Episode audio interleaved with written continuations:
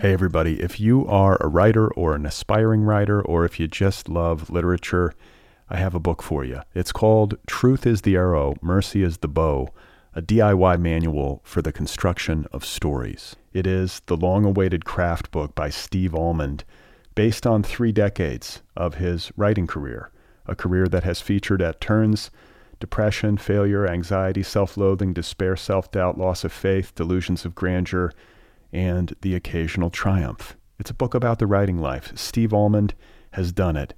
He has embraced it, the full catastrophe, and he has lived to tell about it. The Boston Globe says, quote, "This isn't just a book about writing, it's a book about honesty." And Richard Russo calls it, quote, "one of the best books on writing I've ever read. It's also the funniest by a country mile." Once again, it's called Truth is the Arrow, Mercy is the Bow, a DIY manual for the construction of stories by Steve Almond, available from Zando. Go get your copy right now, wherever you buy books.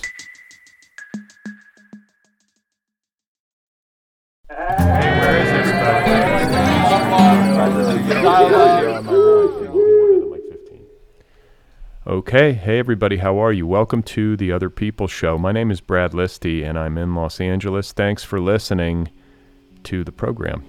Today, my guest is Ingrid Rojas Contreras, author of a new memoir called The Man Who Could Move Clouds. And the way that stories can be like medicine is something that I that I do believe. And each time that I've written a book, I think that I've arrived somewhere better. I just I really believe in the way that stories can guide us into thought, into feeling, into just being, and how that can be like an investigation, or that can be like healing, or that can be you know going deep somewhere. So I do I do think of it that way too. All right, that was Ingrid Rojas Contreras. Her new memoir, The Man Who Could Move Clouds, is available now from Doubleday. I spoke with Ingrid Rojas Contreras after the publication of her debut novel, Fruit of the Drunken Tree, a few years ago. That book was the silver medal winner in first fiction from the California Book Awards, and it was also a New York Times editor's choice. My conversation with Ingrid is coming up in just a couple of minutes. Today's program is brought to you by Vintage Books, home to bold new voices in literature that push boundaries and expand perspectives. Vintage is proud to offer a new novel by Bud Smith called Teenager. It's named one of NPR's best books of 2022, one of LitHub's most anticipated books of the year. Teenager is electric, says the Atticus Review. It is damaging and dangerous and stunning. This is a novel about two teenagers in love and insane as they journey across the United States on a Bonnie and Clyde like adventure pursuing a warped American dream.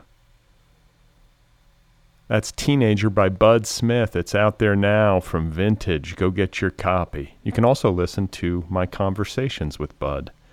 He's been on this show two or three times. So, my guest today is Ingrid Rojas Contreras, author of the new memoir, the critically acclaimed new memoir, The Man Who Could Move Clouds. It is out there now from Doubleday in a beautiful hardcover edition. The Man Who Could Move Clouds is a remarkable book that covers a lot of ground. And as I was reading it, I found myself admiring the level of commitment and hard work that went into it. And you'll hear me say as much to Ingrid in the conversation. There's a lot in this book. There's cultural history, there's personal history, there's mystery, there's uh, you know, geographical distance covered in multiple directions. It's just a lot. A lot has happened in Ingrid's life. And in this book, she has created an enduring testimony to if not all of it, quite a lot of it, and has also created a riveting narrative that has elements of mystery and magic and heartbreak and tragedy and trauma, all the stuff of life. But it was also for me a really fascinating look into Colombia, Colombian culture, in particular indigenous culture within Colombian culture, mestizo traditions, and a lot of the tragedies and cultural complexities that exist within Colombia in recent history in particular. So I love it when a book does that. I love it when a book shows me new places and makes me think in new ways and kind of encounter the world at a different angle. And I just loved talking with Ingrid. This is the, as I said, the second time she's been on the program. She first appeared a few years ago, and she's now back celebrating this book. We left off in our first conversation by talking about this book, and now here it is. So, without any further preamble, let's get to my talk with Ingrid Rojas Contreras. One more time, her new memoir is called The Man Who Could Move Clouds. I grew up with hearing stories about my family and, you know, hearing stories about my grandfather.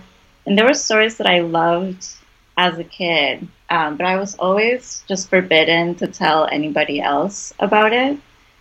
And they were, you know, they, there were stories about how he could move clouds, or stories about how, you know, he was a, a curandero. What is uh, a, what is a curandero for people who are listening and don't have context? Yeah, so the so the word curandero means healer, and it's it's kind of like a mestizo medicine man.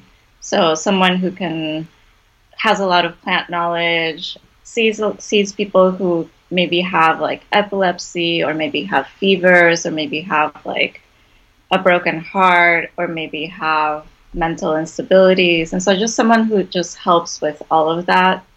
And he would heal through through plants or he would heal through prayer or sometimes he would heal through dreams where he would he would try to heal someone through his dreams and and there were stories that I loved, and my mother just always said like never share these with anyone.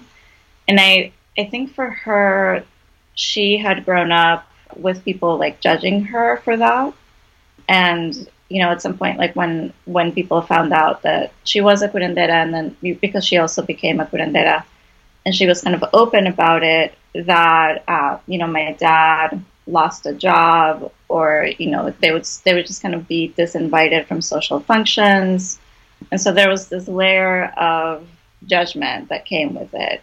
So i think she was always it came from this place of maybe trying to to protect me from that and i i i under, i understand that and i and i think that um, for me as I, you know, started to be interested in the story and then started to be kind of enmeshed with it or, you know, started to have kind of like a life where I just needed to tell the story in order to live my life well, that it was just like a very hard thing because I, I really felt that I had to write the book. And she's, and she said, if you don't, if you write this book, I will never talk to you again.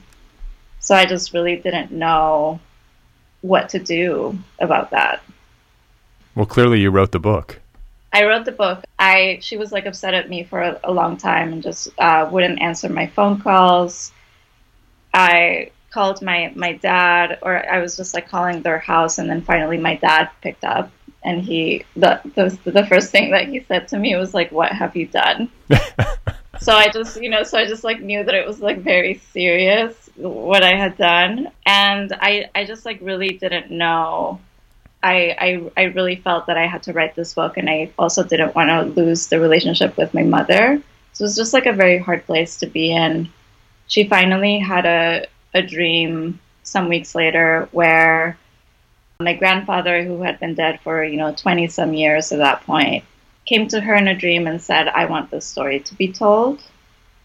And so if it hadn't been for that dream, then I don't know what would have happened. But after that dream, she called me and she said, I have something for that book that you're working on, is what she said after we hadn't been talking for like a long time. And the what she said was that there had been in that week like two of my aunts and then my mom had a shared dream where it's like the you know they each like independently dreamt the same thing and called each other and they were like oh my god i just had this dream and then my mom was like i just had the same dream and it happened like three times or like the three of them. And the dream was that my grandfather was saying i want my remains to be disinterred. I want them to be moved that's a very specific and, dream. That's not like yeah. a that's not a casual dream. It's not a casual dream. It's super specific. And because it was so specific and it happened to three of them we we said okay like we this means that we must go and we must do this. Well i was going to say because like in the yeah. book you know you you really there's a lot of currency in your family and i think among curanderos and curanderas uh, when it comes to information received in dreams like that stuff is taken s- seriously yes yeah. And I don't know, I mean, what would happen to you if, if three people in your family had the same specific dream and it was kind of a direction? Would you follow it? I think I would be inclined. Yeah. I do. I just, the thing is, is that this doesn't happen in my family. and we're going to, we're going to get to, yeah, we're going to get to my feelings of inferiority that I experienced. That's because my complete lack of magic. But I want to rewind a little bit because this, you know, you've kind of set up at least some of the basics of your book. Again, it covers a lot, so it's it's not the whole thing, but it gives you gives listeners, you know, a little bit of context. But I want to rewind to the last time you were here. We talked uh, about the fruit of the drunken tree, and this was pre-COVID, so I think we were, you know, we were here in person. Yeah. And we touched upon this book that you've just published. I remember distinctly you telling me uh, kind of like, you know, some broad stroke stuff about what the book was uh, going to entail. And then when you left my house, you asked for directions to a nearby cemetery. that was a first for me. I was like, okay, I'll tell you. And then I, it's like kind of like in a you know a sketchy era, uh, area of Hollywood. I was like, should I walk her to the cemetery? Is this? I didn't know what to do, but I was like, okay, she's going to go walk, like, wander around the cemetery after the conversation.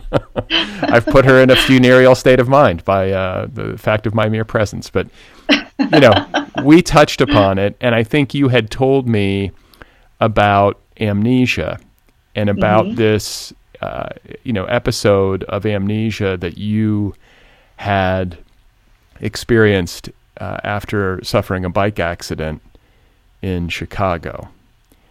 Um, I will let you talk about that, but I also want to interject that this spring I had a bike accident and broke my kneecap. So Oh God. Yeah. I did not have amnesia though. So I'm not Oh yeah, I'm not uh The kneecap though, that's so I'm so sorry. That's so painful. Yeah, it was painful. It was painful. And it was and it was silly too, because I was like not I was on an easy bike ride. My listeners have heard me complain mm. about this, mm. you know, interminably. So I will try to try to stop myself. But anyway, I'm getting better and I just want you to tell listeners about this accident and this amnesia because it really sets into motion a lot of the narrative and it connects you to the to your family history and your family narrative in a deep way.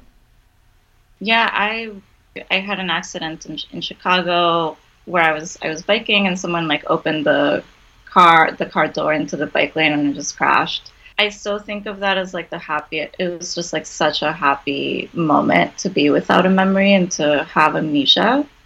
It it was like it was an experience of almost being bodiless. It was an experience of almost kind of being disconnected from everything. But and I know that that sounds scary, but it there was like such a lightness and such a freedom to that. When my memories returned, which was eight weeks later, I, I remembered that my mother had also had an accident where she lost her memory. And for her, what happened was that when she was uh, when she was young girl, her and two cousins like went to see this empty well, and she was looking down, and then she fell into the well. And it, I've, I've, you know, it's the everything in this book is is wild because it all sounds a little bit fairy tale like, you know, like the empty well and you like fall into it in the fall and you have this accident. But so she she went into a coma and she lost her memory some months later when she recovered her memory, which yeah, maybe like half a year later she she opened her eyes so she uh, you know started to become aware of her surroundings and could see ghosts and started to hear voices. And so you know my my grandfather being a curandero having some of these gifts as well. The family said that my mother had inherited those things through this accident and through this fall in the you know in the well and like losing her memory so from that point on, she became a curandera, and then my grandfather started to teach her things. So you know, you know, flash forward to when I had my accident in in 2007. When my family heard about it and they heard that I had amnesia, they just got really excited about it because they they were like, uh, yeah, they were just like excited to see like what would happen, or if you know, like if I if this meant that I was going to receive something. And I did it. You know, I didn't come back with any kind of supernatural ability at all. And yeah, my family was like, some like I don't know how you messed this up, but you messed this up.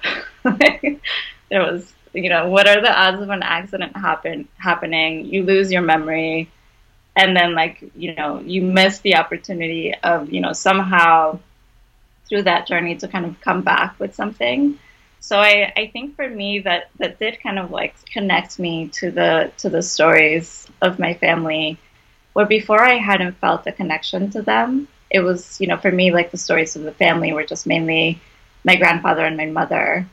And so, you know, losing my memory and then having kind of like a connection to my mother in that way and to the lineage in that way really made the book possible. I don't know how I don't know how else I would have written it. I really, I really think that amnesia was just so necessary for me to be able to to write this book.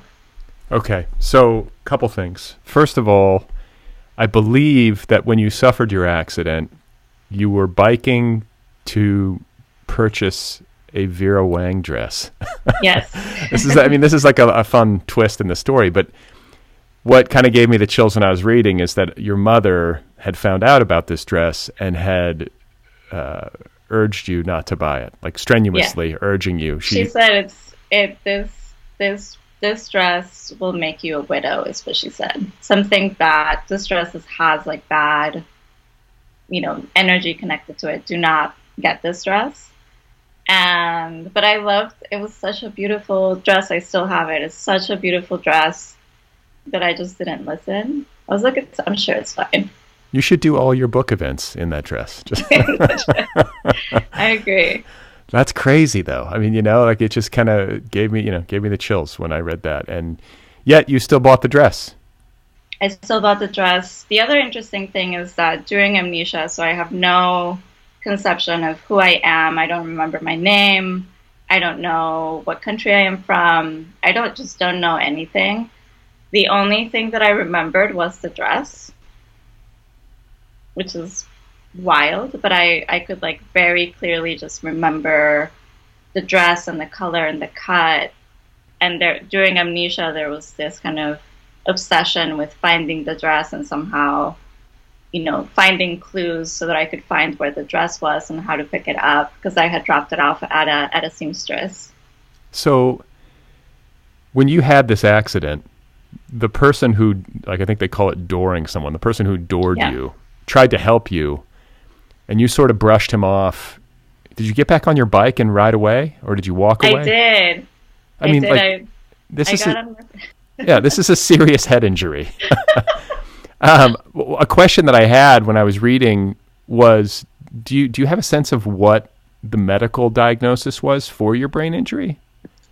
I think that they that they feared that I was having some my, that my brain was swelling, and I think when they took the X-ray, that they weren't completely sure if it was affecting any of my yeah brain motor skills. um, and they the doctor asked me if I was remembering everything correctly or if anything was strange, and I I think at that at that point I had decided that amnesia was such a wonderful place to live in that I just wanted to stay there forever. And so I just looked at the doctor straight in the eye and I was like, no, everything is fine. Like I everything is normal.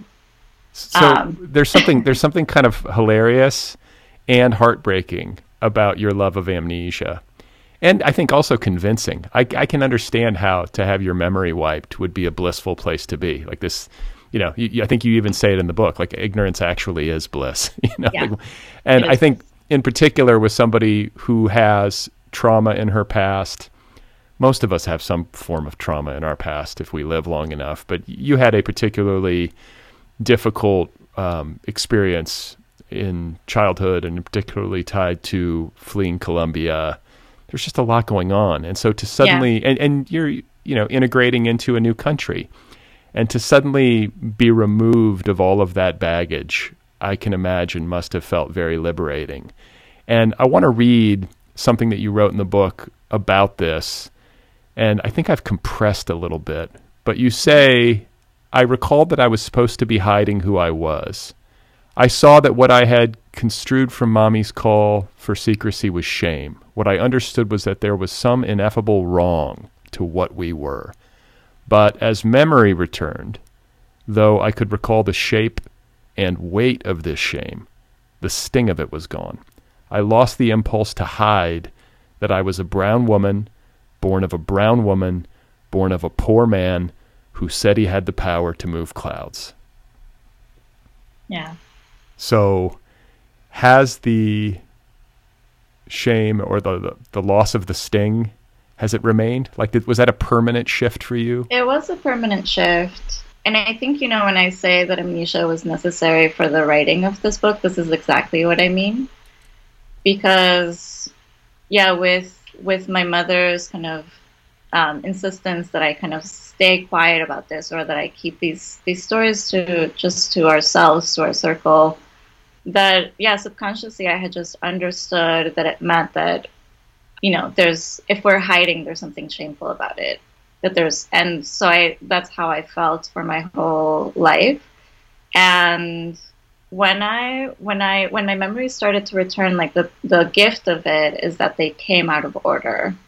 So I, I remembered things out of order and the by the time that I had, you know, recalled this this shame that I felt, or this this even the my mother saying like, "Don't tell anybody about this." I I felt that I had already become a person, so it's almost like I had made a new foundation for who I was from the memories that just came back at the time, which had to do with like childhood, and they had to do with one of the earliest memories that I had was like the plot of Moby Dick. For some reason, it's like one one of the things that just came back. So I just I kind of became a new person and then by the time that this memory of my mother saying like do not tell this story to anybody, it was too late. I didn't know how to fit it. And I had already kind of formed this relationship to the stories of my grandfather and my mother and there were and they were kind of like very kind of admiring and there was like awe in it and there was a sense of openness and just just a deep sense of connection to them so that when this shame part came, it just didn't, I couldn't fit it anywhere. And so it was the gift of amnesia was me, you know, being able to just discard that completely. And it's, I just don't even remember. I, you know, intellectually, I remember feeling that way, but the feeling of it is just, it's just nowhere to be found now. So I just lost that completely through, through amnesia. But I, I think that that's what allowed me to write the book. Well, there are people out there I fear who are now going to be like banging their heads in, against the wall trying to in, induce amnesia. You're making this sound yeah. great. it's I mean it's it's such a it's such a wild thing because it just it depends on like w- where you hit your head and all things of all, all sorts of things can happen. Like you can lose you can keep like the the memory of your past and then lose your ability to make memories in the present is, mm. is one thing that can happen. Um, or you can lose uh, your memory of speech and so then you have to like relearn uh, language and you have to like you know relearn how to do things. So yeah, for me and my mom to have hit our heads in this in the in a very similar way where we just kind of like lost the past and that was all that we lost is really strange and just wild that it happened. Yeah, that's um, not the kind of thing that usually happens twice in a in an immediate family. Yeah. Um, but if I, you know, if, if science could figure out how to help people hit their head in the right way, where we just right. right. It's almost like uh, Eternal Sunshine of the Spotless Mind or something. It's like a yeah. But you know, it's not a permanent like wiping of the hard drive. It did return. Yeah. But without that critical like shame factor. And yeah. you know, in a related way, I want to talk a little bit about the racial politics of Colombia because being in a family where you know you had a grandfather who was a curandero, a mother who was uh, also a curandera. This is tied to being mestizo. Yeah. Which is like I, I mean like I think you defined it like a there's a mestizo who is uh, like a Spaniard and a native yeah. And then a castizo is the child of a mestizo and a Spaniard. Like I, I was trying yeah. to like like I was learning how to break all these things down. Mm. And you know, I think that part of the shame that maybe you were carrying had to, do, to do, with that. With the mestizo identity. Yeah, it's interesting between like North America and South America because I, I think the colonization shares so much and then there's there's very uh, specific differences and this is one of them that we were, you know, we were colonized by the Spanish who were Catholic, and the U.S. was colonized by like Protestant people. And so for the Catholic people, the mixing blood wasn't, you know, forbidden or, you know, it wasn't kind of like, yeah. And I think for, for Protestant people, it was, or there was more of a divide. Like you did not want to mix your blood with anybody else. So this is why in South America we just have a lot of mixing happening. But one of the things that happened during colonization is that there was a caste system and that the Spanish created. And so it included that, you know, black people would be at the bottom and then, you know, Spanish people would be at the top and then everyone in between, so indigenous people would try to get to as white as possible because if you did, then you owed less taxes and you had more rights. So there was this like institutional reward system kind of like in place to try to make people become white.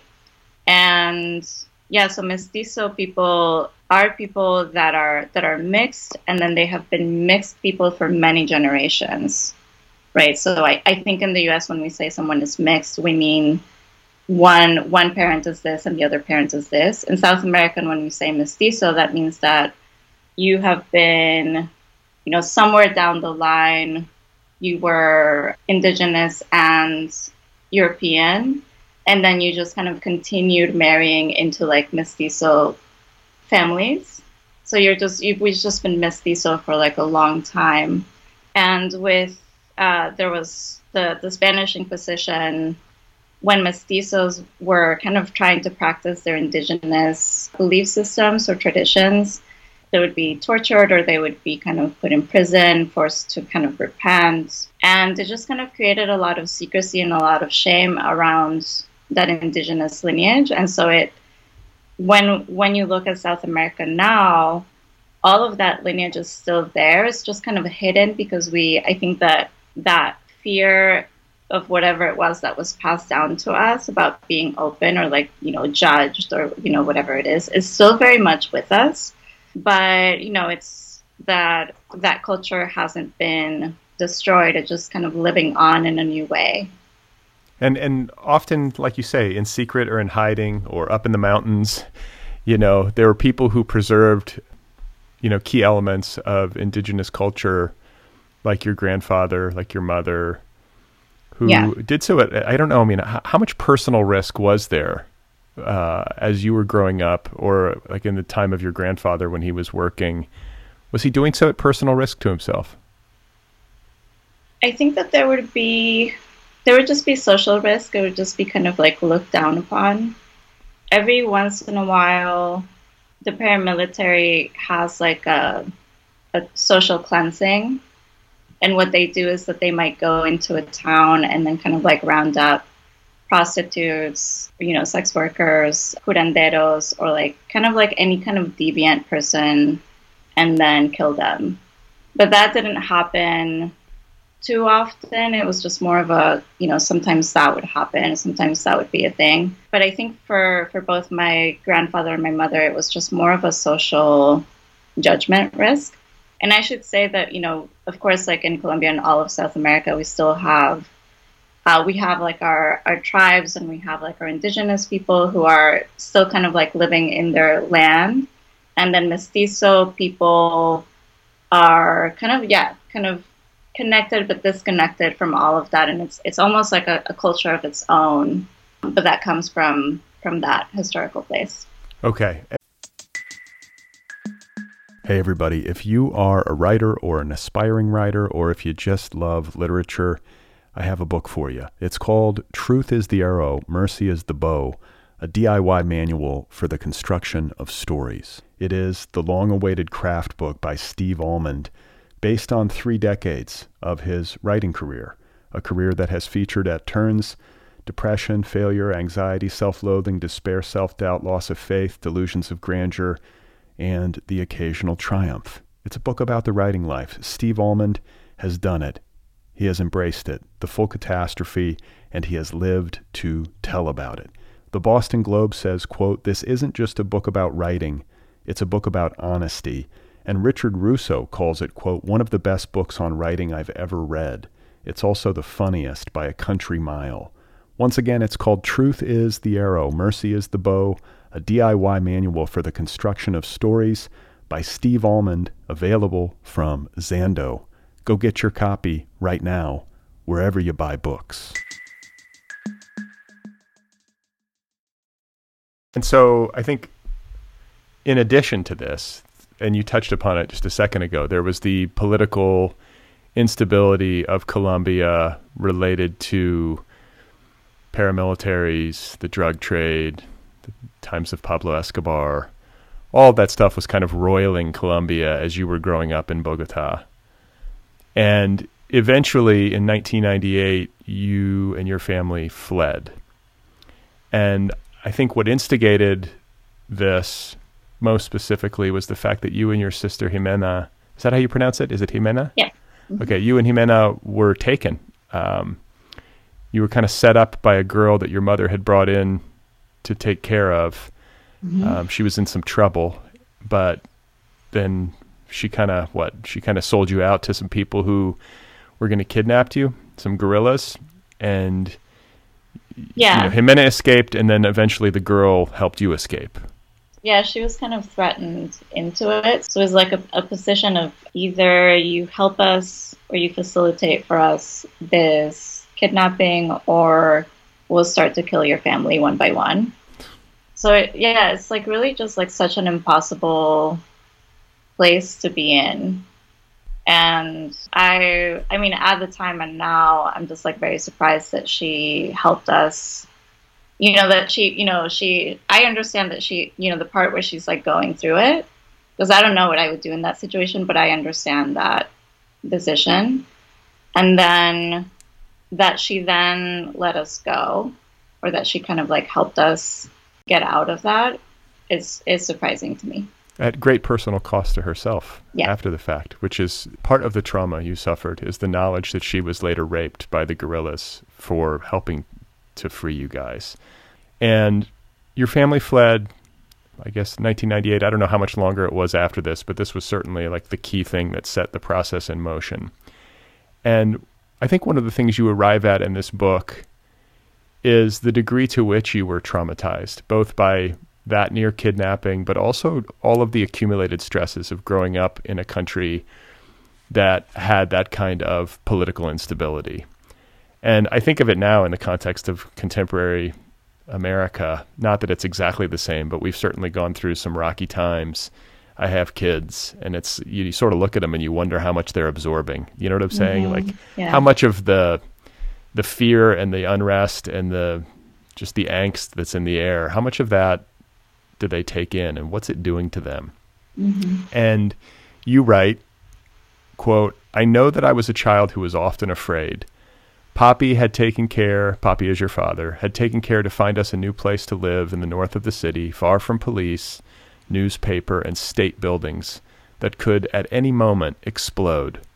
Still, guerrilla groups left car bombs in front of banks and ATMs as metaphorical attacks against capitalism, and Pablo Escobar's paramilitaries left bombs in random places too, where their enemies lived or in stores and public buildings, as routine acts of terror that forced the government to the negotiation table.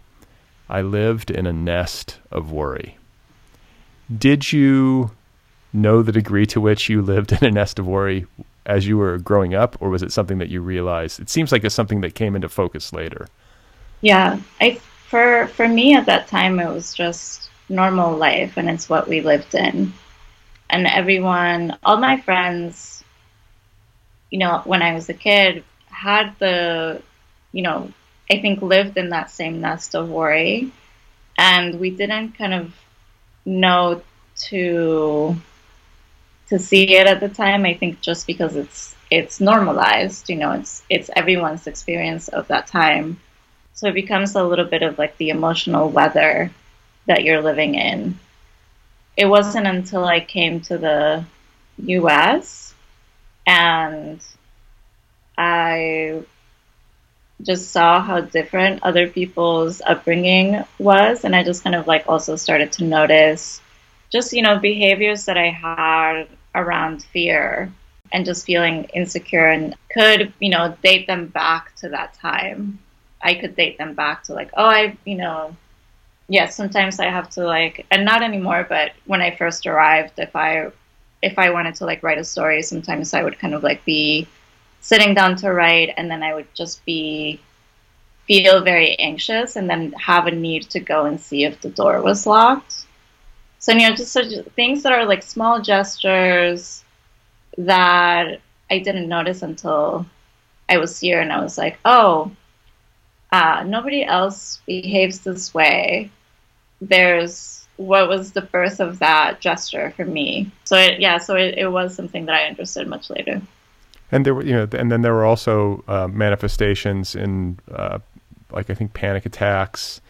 Your sister, yeah. your sister, who you know, went through a lot of the same stuff. You write about uh, her struggles with eating disorders, and you know, you come to. Was it straight from Colombia to Chicago? Like, what was the what was the exact path that you traveled to immigrate to the states? So we initially came to. We went to Venezuela initially, and then we lived in Argentina for a little bit, and then we moved back to Venezuela, and then we were in Colombia briefly again, and I finally was able to go to the U.S. for for school for college. And where did you go? Uh, to Chicago. Yeah, to Columbia College in Chicago. Okay. And what was that like? I mean, coming from an upbringing in South America to suddenly be freezing your ass off in Chicago. Oh God. I mean, I so the coldest that I had ever experienced was maybe 50 degrees. Uh-huh. and when people told me that I needed to buy a coat, I didn't believe them.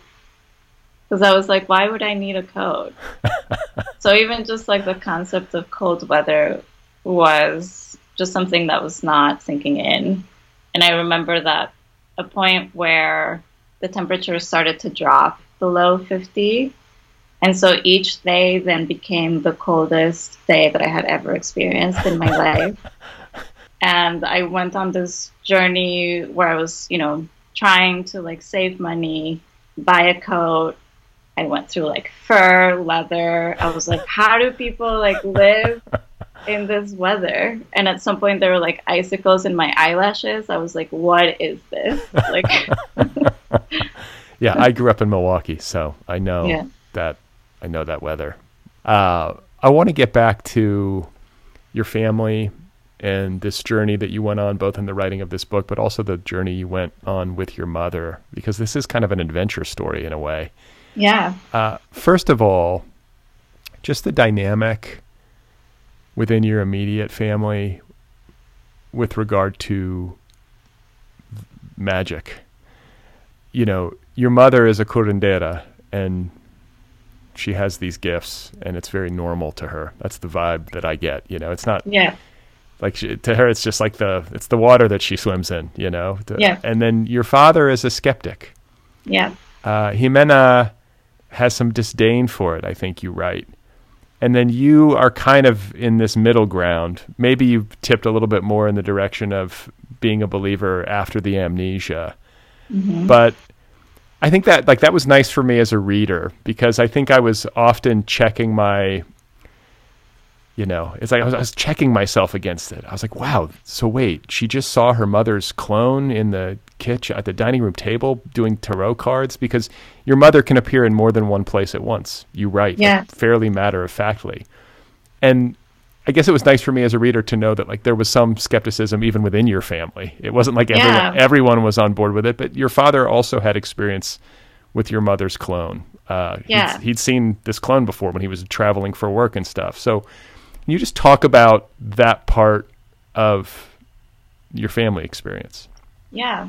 This was another thing that was that felt very normal when when I was growing up.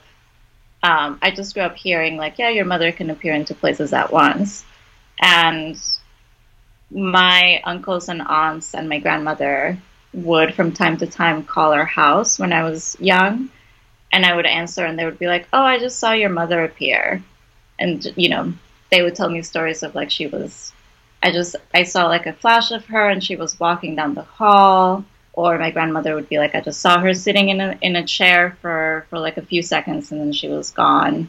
So it was just like this thing where I am not sure what's happening, but people are calling to say these things. And I never I I didn't kind of believe it. I was like I'm not sure what's happening but like I don't think that she can appear into places at once. And until this moment when I might have been like 10 and she was uh, in her bedroom and she was, my, my mother was uh, in bed and she had a fever. And I was making my way down to the first floor and I was walking down the stairs and then just, I saw across the way our, our dining table and then I saw my mother sitting there and she was, yeah, reading like, uh, doing like a tarot spread and taking notes on a notebook and i just i sat down in shock just just staring at you know this Can, can, I, can, I, Knowing- can I? I just want to stop you. yeah It looked just like her. Was there any like like glow? Was she immaterial at all, or was she just No, fully was- solid? it was fully solid it, it, it was like i you know seeing someone like the seeing her sitting at the table to the point where i was like oh did she just come down somehow? And is she better from like the fever? Because it, it was it was her. It looked like her. Like it looked like a, a person. Like you know flesh and blood fully just my mother and everything. And I just kind of had to like run back to her bedroom to check th- to see if she was there or like what had happened. And she was in and she was still in bed and she was like sweating and she was sleeping.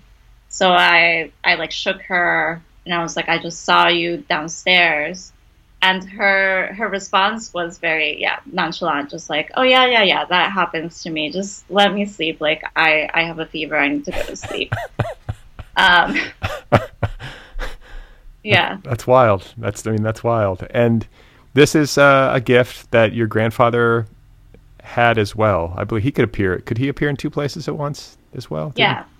And then and what happened with with them growing up is that my grandfather would go away on these on these long trips where he would visit with other tribes or visit with other curanderos, and he would be gone for months. But his his patients would still came by the house, and my mother would give them whatever treatments he had told her to kind of prepare for them and uh, some of them would stay over at the house and when she she would check in on them after she went to school. And they would tell her like oh yeah your your your father came by and he like he told me this or he gave me this medicine. When he was away so he wasn't there at all. So it was just I yeah, I don't know what how to explain or like what all that is. You know, I I think that we can say I you know, I think part of me is like you yeah, there's like suggestion possibly could happen. Can you do this? I but I I don't know. I think that I just can I appear into places at once? Yeah, is this actually no. you? Is this your is this your doppelganger talking to me right now? I'm curious to know how you assess your own relationship with these gifts because it seems like some of it has been passed down to you. This amnesia is a strong connection. Like how do you evaluate your own relationship to the magic? Mm. I think that I you know where I like to live is that that space of not knowing what it is. So, you know, even with my mother, you know, I, I also, like, for the memoir, I interviewed people on who had seen my grandfather move clouds. And to me, it's so interesting to not know what happened and to not be able to kind of prove or disprove it one way or another, but to just kind of like live in the, you know, living in the experience that somebody had of this thing that they can't quite explain or they don't quite know how to talk about. To me, that feels like the edge of, of perception that is so interesting. So I think with my my relationship to magic, I think that's where I try to dwell in and I do listen to my mother more now when she tells me not to do something. Listen, I am prepared to do whatever your mother tells me. If your mother told yeah. me to do something, I would I would be at attention, I think, if uh, she saw something. There was part of me that was like, there's kind of some fear. There's something kind of spooky about somebody being able to look like, what is it, the ghost veil? Like your mother yeah. will be out and she'll be like at the grocery or something and she'll see somebody with this ghost veil over their face and that means that this person is close to death. And uh, I think Tia Nahia yeah. had like a particular gift for this and like I was like, oh my god, how terrifying! Yeah. you know, it's a it's that a little bit terrifying. Yeah, and I I think that um, it it sounds you know like all of these these abilities are just like living in that world sounds magical, and then I think it's also terrifying. Like I wouldn't want actually to appear into places at once, or I wouldn't want to have this this gift of, of being able to tell if somebody is close to dying because what a you know what a heavy relate uh, responsibility to have. Yeah, I mean, like, do you tell them? Do you say something, or you're just like, well, can't stop it. you know, like, don't know who they are. they're gonna they're gonna find out soon enough. You know, that sort of thing. So, I want to talk about the journey that you went on to disinter your grandfather. Nono, was his name, or that was his. Uh, that's is that grandfather in uh, in in Spanish it's, culture yeah, Colombian? Um, grandfather in Italian culture, but because we were colonized, that's like what we say. Okay, so Nono yeah. and Nona were grandpa, you know, grandpa and grandma. Nono was the curandero, the man who could move clouds, and in the grave that he was in, you know, people would not leave him alone. Essentially, you know, the constantly leaving papers, not only like in his casket, but at his grave itself, like requesting favors from him in the yeah. hereafter. Like, hey, will you, uh, you know, will you help me heal from whatever injury or whatever romantic, you know, uh, disappointment or whatever it is, you know. Um, people were constantly seeking miracles, and I think in some cases receiving them. Like they would go to the grave and ask, and things would happen. So that kind of information gets around, you know. So yeah. then it became kind of a, like a, a thing, and maybe this was part of his impetus uh, in the hereafter for wanting to to be moved. But I, I guess like if you could just give listeners an idea of what the what the journey was like, you know, what that process is like of going down and disinterring Nono, and how you made the decision to uh, to put him somewhere else. Like, you know, it's one thing to disinter somebody, but then what are you going to do with the remains? You know, where where is yeah. he going? Yeah, um, this was a part of the of the of the story that you know, as I was living it, was just hilarious to me because I just like the the mo- from the moment that we were like, okay, we're going to disinter your grandfather because there's been three dreams. to me, that was just like, oh my god, this is the best thing. Like I just knew that that that story turn was like so good. You mean like as a writer? as a writer, I was like, this is such a good thing to happen and Right. to you know to write about, um, like such a good plot point. And we we arrived there without knowing how you disinter someone or or knowing what we were gonna do after. And one of my and it just it all happened like organically, but one of my aunts went to check on his grave because she started to wonder like what is this dream about and why does he want to be disinterred and when she got there she found that people had been still uh, living leaving prayers um, and stucking them into the grass of his grave. And miraculous graves are not unusual in colombia and so it it, it doesn't have to be like a curandero but sometimes it's even like men of science, like if a doctor passes away, for some reason, like if if somebody asks a miracle of this, you know, doctor who's like a man of science and probably like would would be horrified to find out that people were, you know, asking supernatural things of them. And if you know if a miracle is conceded, then it just becomes a miraculous grave. So it, it happens a lot, and it's not um, uncommon. But we yeah we started to think that, that that was the reason why he wanted to be moved.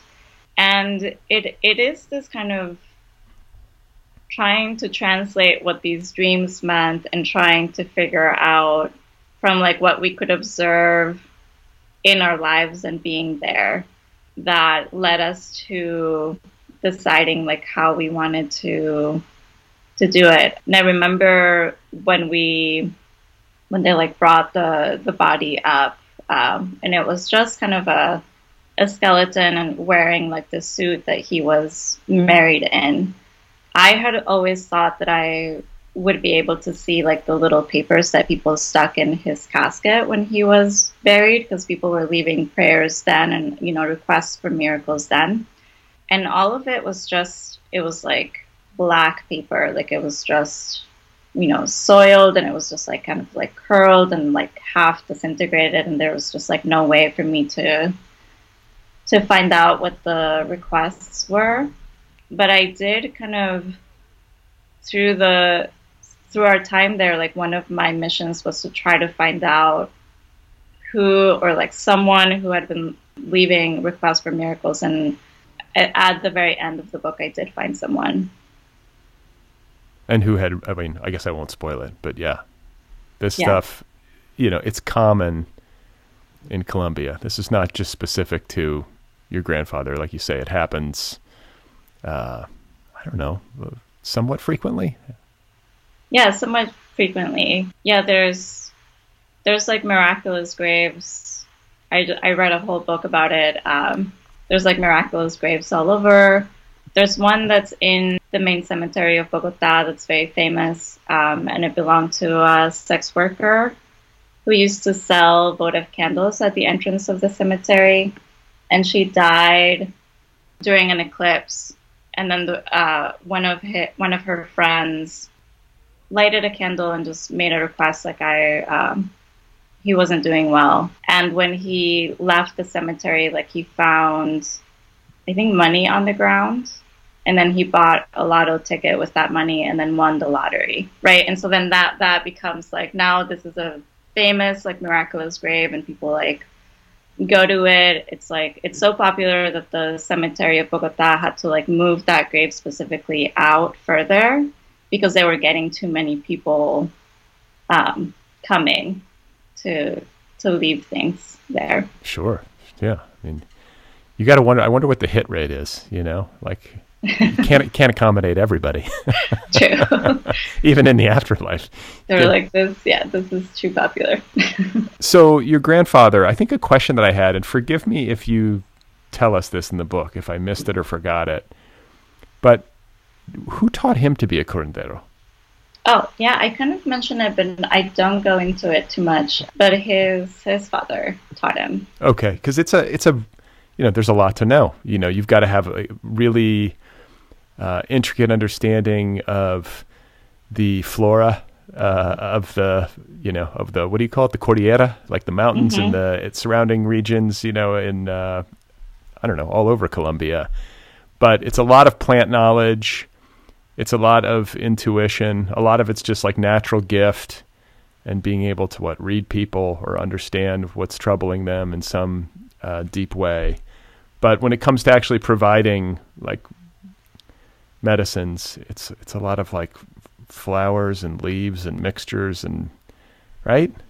Yeah, yeah, and I think it's also I think like the personality type is also important. So someone who you know has a has kind of like a they're a, like a rooted person or someone who's kind of strong in some way can talk to people is interested in people is curious about people and then i think whatever that is when you're when you're uh, treating someone that you can help them but not become emotionally lost in the problem that that person is having.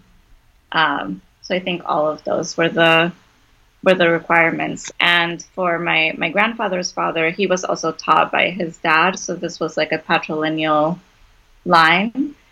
And it would be like the, the the father of the family would like decide among his sons like who has the correct makeup for this? Like who is the kind of correct son to that you know who who could have like the the best disposition to do this kind of thing? And then they would you know choose the son and then they would start to teach them all the stuff. Does your mom teach you stuff? not really. And i don't really ask and i i think that the I the the part of the disposition where it's like you you um, need to have this ability to like not get lost in people's problems. That is not me.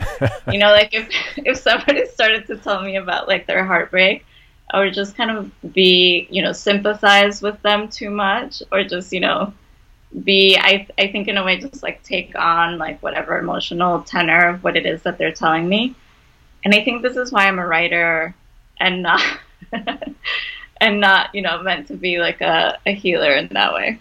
Yeah, but I mean I, I don't know. There's like I, I see like a line of connectivity between healer and writer. And you know you're like the family storyteller, not just your immediate family, but your family line. You know. Uh, yeah. And I like to believe your grandfather in the hereafter recognized that, which is why he arrived in your mother's dream and was like gave his blessing to the book, right? Yeah, yeah. I do see a connection between what I saw her do growing up and what I do now. Because I, the part of divination was just like she was listening for voices, or she was kind of having these conversation conversations with like unseen things. I think writing is is a little bit like that. I'm not literally you know, hearing things, but I am, you know, trying to connect or trying to listen to avoid. And so that feels very similar. And the way that stories can be like medicine is something that I that I do believe. And each time that I've written a book, I think that I've arrived somewhere better. But you know, but I I just I really believe in the way that stories can guide us into thought, into feeling, into just being, and how that can be like an investigation, or that can be like healing, or that can be you know going deep somewhere. So I do I do think of it that way too. Yeah, that's well said. And have you, in publishing this book, I'm curious to know like what's the like how have you experienced reader response, especially readers who are coming at it from you know across this cultural divide? It's been really interesting. I've I've heard from readers who are connecting in the way that you're connecting, and just like experiences of, you know, the parts where you come to like the edge of perception and and things seem strange.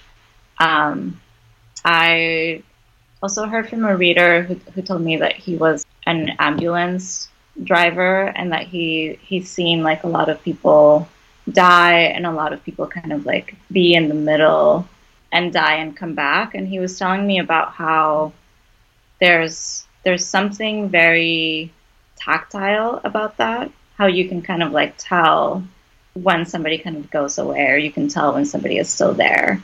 And so he was he was connecting to it all like through this lens of his experience of, of driving ambulances and um, helping people. I th- I think I've been surprised by the openness. I, I think I was expecting more resistance, and I haven't quite seen that. But I, I did in writing the book. I and you know this is my understanding as well is that we we all have these experiences, and then we just have different names for it. You know, so in, in Colombia, we might say like this is a ghost or this is an apparition. And then the, in the U.S., someone might might say like I'm having hallucinations and I need to go see a doctor and then I, I need medicine to control this, right? So I, I think that it for me it's because I'm I feel like I'm in the middle between the two cultures. For me, it's just like a, a different language thing, and I know that something different happens when you're in one or the other because your actions and your understanding of it changes. So there are a couple moments in the book, and I don't want to spoil too much. So I don't know if I'm going to name them. But there are a couple of moments in the book where I think you very specifically say, My mother said something. It's like a prayer or some specific words, but you don't tell us what they are. Uh-huh. You sort of elide, you know, it's like, and I'm wondering why. I guess this is like, did she read it and say you can't share this publicly? Um, she didn't. She didn't read it, but you know, part of me, part of her agreeing to me writing this book was that she had veto power on anything that I would write, and so yeah, we just had long conversations about what I wasn't allowed to share because then it's just protecting knowledge that has been secret for a long time. Or, you know, sometimes we would have conversations about like something that happened and whether I should write about it. And we would talk about who is, you know, the silence around this story, like who is it protecting? And is it actually, you know, protecting you know like uh, abuse or is it you know like who who is this protecting or is it actually protecting like a victim of something?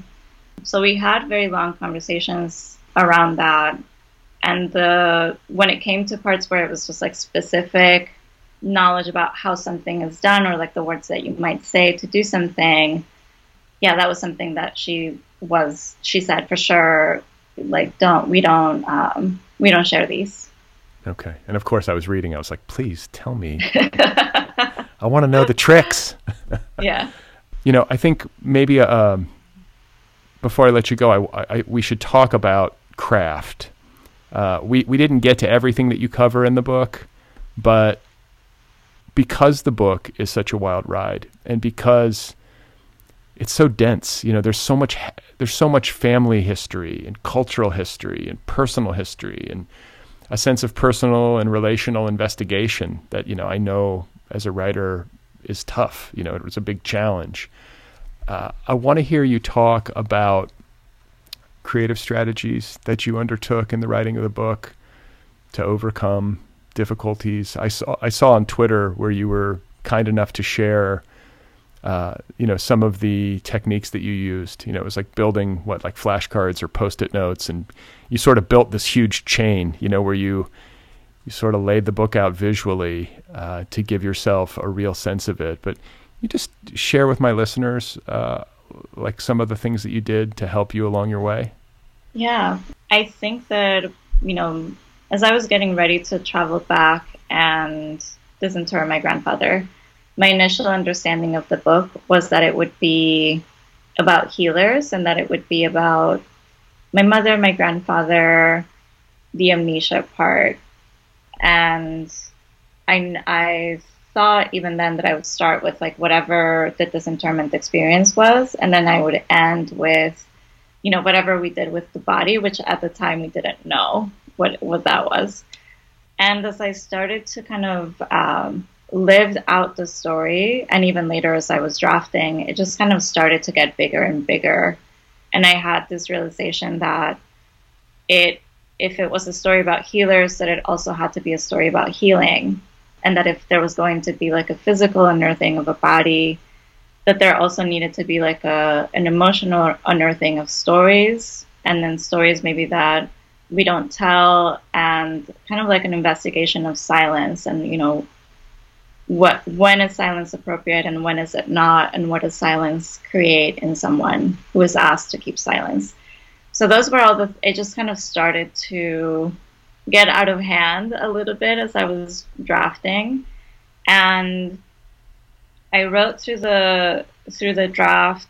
And what i did is i kind of like unraveled everything and i just made this document and i was trying to keep track of ideas in the book so there were like different, I, I call them like poetic arguments that I was making. And so one of them had to do with water, or one of them had to do with healing, and one of them had to do with like a mirror.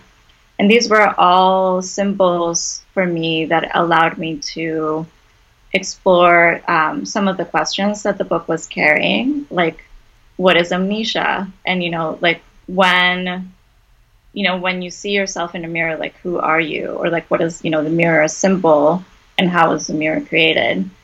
So I kind of like made these individual idea storylines and I printed them out and I cut each one individually. And so I was just sitting.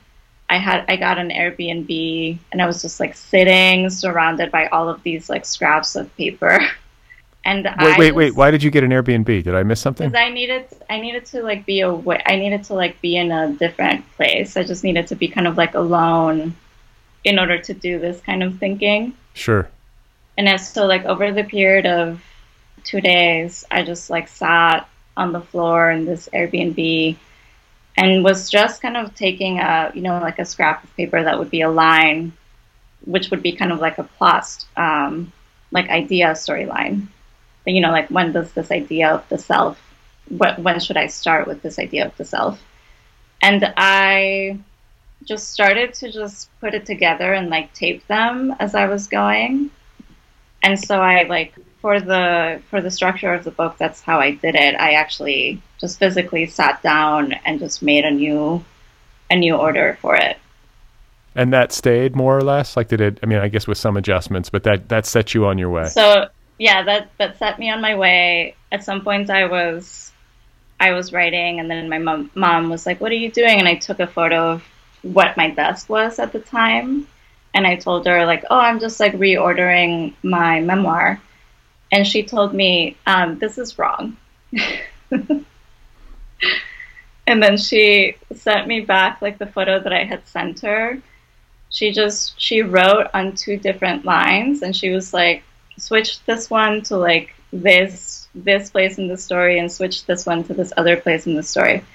She doesn't speak English and she doesn't read books. So she was just like from her I don't know, witchy sense, she was like these two things need to be switched. And at the time I was having like these com- this conversation with my editor about how the structure wasn't quite working and when I did what my mother said, I was like, oh my God, that solves all the problems. and I. The moral of the story is listen to your mother. Yeah. So that's how the, that was all the, yeah, the structure and the craft behind that.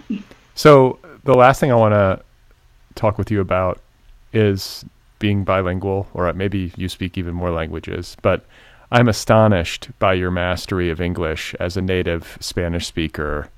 I know you studied English in school in Colombia, so you had a foundation before you moved here.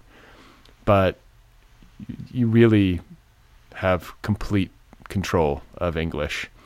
Um, I barely have complete control of English and don't speak a second language fluently. So I'm just like, geez, can you I mean can you be uh, you know you, you got to be good at two of them, or, you know? So I I want to hear you talk about that and any challenges maybe that English presents to you, uh, or maybe like different freedoms or something. Maybe they maybe you're stronger. I know there are cases where writers are writing outside of their native tongue and they actually quite enjoy it in some ways or something. Yeah. They, they really fall in love with the language. Uh, so why don't we start there? Yeah, I think that I what I really loved about English was that no one in my family could read it. I guess my sister could read it, but like my parents couldn't read what I was writing, and I loved that. It was because I would have, if I wrote anything, I just feel like my mother would find it and then tell me that she had found it and read it. right, right. So this was just like the ultimate, you know, nobody can read this. And there, there was something like really fun for me of trying to understand the language and then seeing how part of the culture and the worldview is embedded in the language.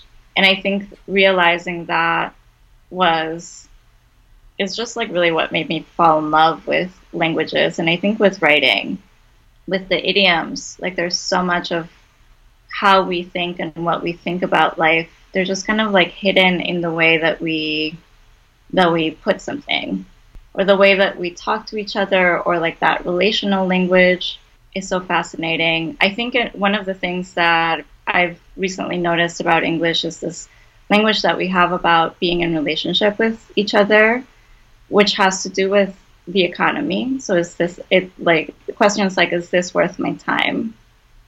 Is he worth it? You know, it's so interesting to me that that's the relational language. Um, so, but I, I think that you can only kind of really see those things when you're an outsider because it's so different to what you you're used to or to how you would say something. So I really love being in the middle because even speaking in English and writing in English, when I encounter something in Spanish, I can have that clarity about our language as well. And I can have that clarity about, like, oh, this says so much about how we interact with each other and how we interact with the world. Oh yeah, and you wouldn't um, and you wouldn't know if you didn't have something to compare it to. Right, because it's just it would just be like the it would just be like how you say something, and you wouldn't have that ability to kind of step out, or you know you might have that ability, but I I think it just requires a level of amazement and maybe like a, a level of uh, hearing something as if it was new that allows you to to hear it. Uh, did you tra- is there a Spanish edition of this book? Do you translate your own work or do you write a, a version in Spanish? There is there's a Spanish translation and somebody else does it and then I I take a look and then I if needed I'll make some language adjust- adjustments. I don't think that I could do it myself just because when I'm writing, I, I try to be actually like in the like a two consciousness in the middle between languages. And so I do write from this place of hearing things in Spanish and then trying to make the English sound like Spanish or like transliterating. And I just do a lot of back and forth in my mind as I'm, as I'm drafting, as I'm as I'm creating um, sentences. I'm always trying to push the grammar in English so that it sounds a little bit like a Spanish construction.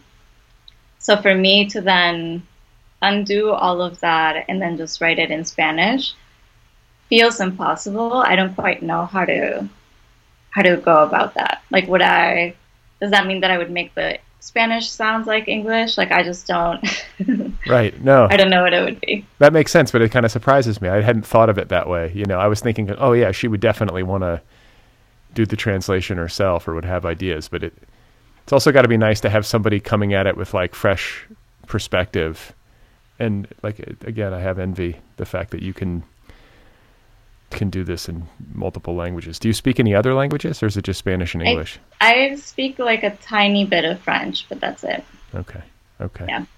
Well, I really enjoyed the book, and uh, I applaud you for it because it just it covers so much ground and it deals with so many things that are difficult to write about family mm-hmm. stuff supernatural stuff, cross cultural stuff. You know, you gave yourself a big challenge and you saw it, you saw it through. So I imagine you're feeling some relief and uh, hopefully a bit of um, like happiness and like a touch of pride in having gotten it over the line. So kudos to you and thank you so much for taking the time to talk with me again.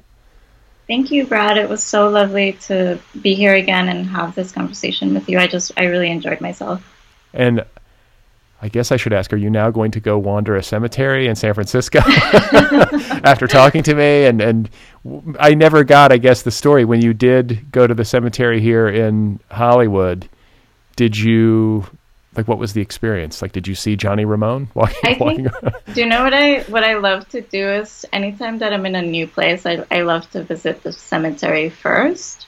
And it's just something that I do always. So like if I if I'm on vacation, I might go to the cemetery first.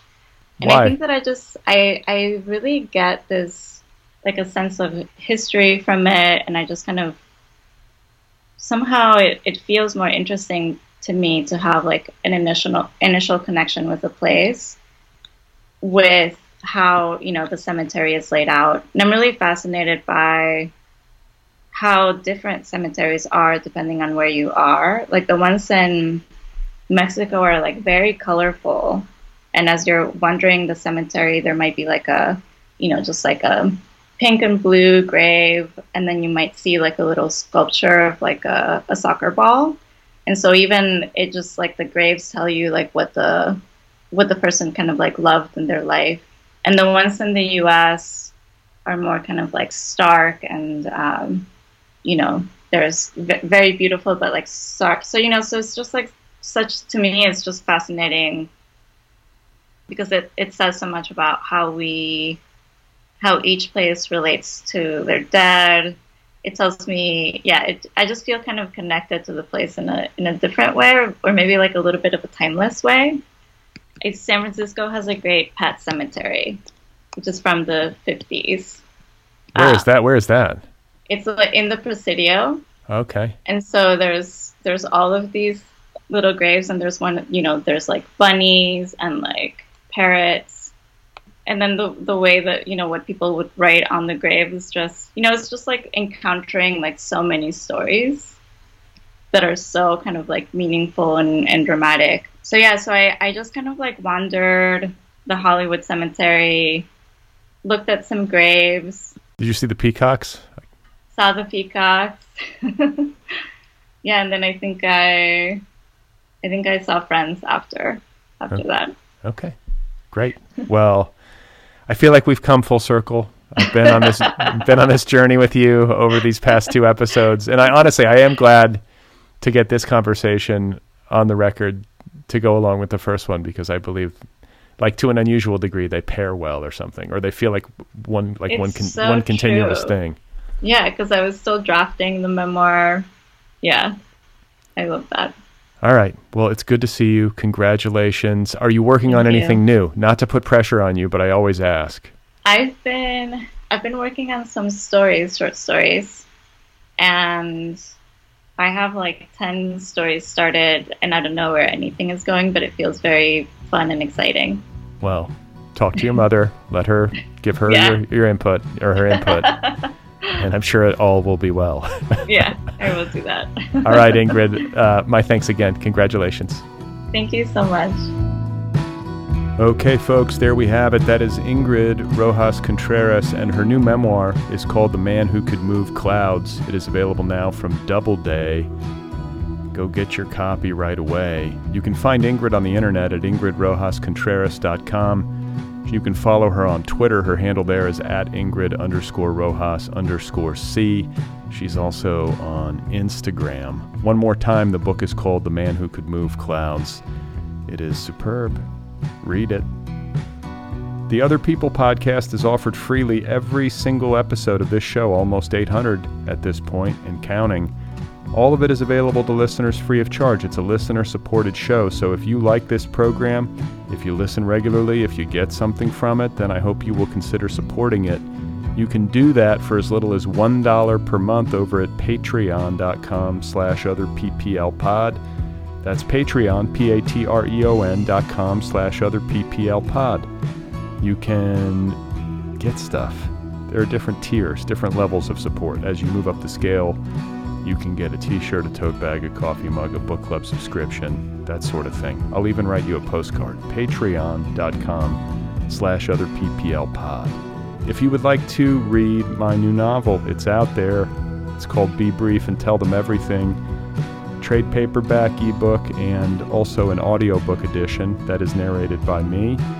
So check it out if you are so inclined. It's called Be Brief and Tell Them Everything. The Other People podcast has its own YouTube channel. You can follow the show on Twitter at OtherPPL or on Instagram at OtherPPL.podcast. The Other People podcast has its own app. It too is free, so be sure to go get the app wherever you get your apps. It's a great way to listen. And I think I think that's it. Trying to think of what I what I've forgotten. Have I forgotten anything? Oh, next week's guest, I believe, is Nada Alic author of the new story collection, the debut story collection, Bad Thoughts. Very much looking forward to that. So stay tuned. Thanks for listening. Go get Ingrid's memoir, The Man Who Could Move Clouds. All right? All right. All right.